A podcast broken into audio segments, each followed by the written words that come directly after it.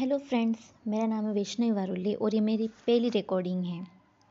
और मैं आज आपको बहुत ही इंटरेस्टिंग पोएम सुनाने वाली हूँ, जो कि मैंने अपने खुद के एक्सपीरियंस से लिखी है और मेरी इस खास पोएम का नाम है इंसान। उम्मीद है आप सब इस पोएम से कुछ ना कुछ रिलेट कर सकें। तो सुनिए। ये इंसान भी कितना पागल है, किसी पर भी अंधा विश्वास कर लेता है। और उस विश्वास को अपना दिल टूटने तक बरकरार रखता है।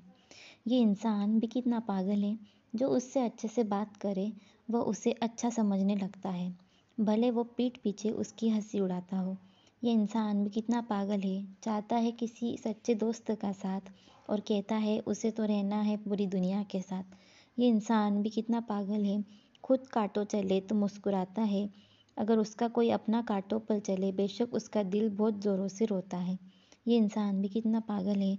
अपने लाख दुख दर्द छुपाता है, लेकिन अपनों का दुख दर्द मिटाने के लिए उन्हें पागलों की तरह हंसाता है। खुद के लिए फुर्सत ना होते हुए अपनों के लिए सोचता है, ये इंसान भी कितना पागल है। जब पानी के बूंद के बराबर उसे फुर्सत मिले, तब वो अपने आँसू पोछता है। सच में इंसान इतना पागल है। उम्मीद है आपको ये मेरी पोएम अच्छी लगी हो। थैंक यू और इसे बहुत सारा प्यार दीजिए।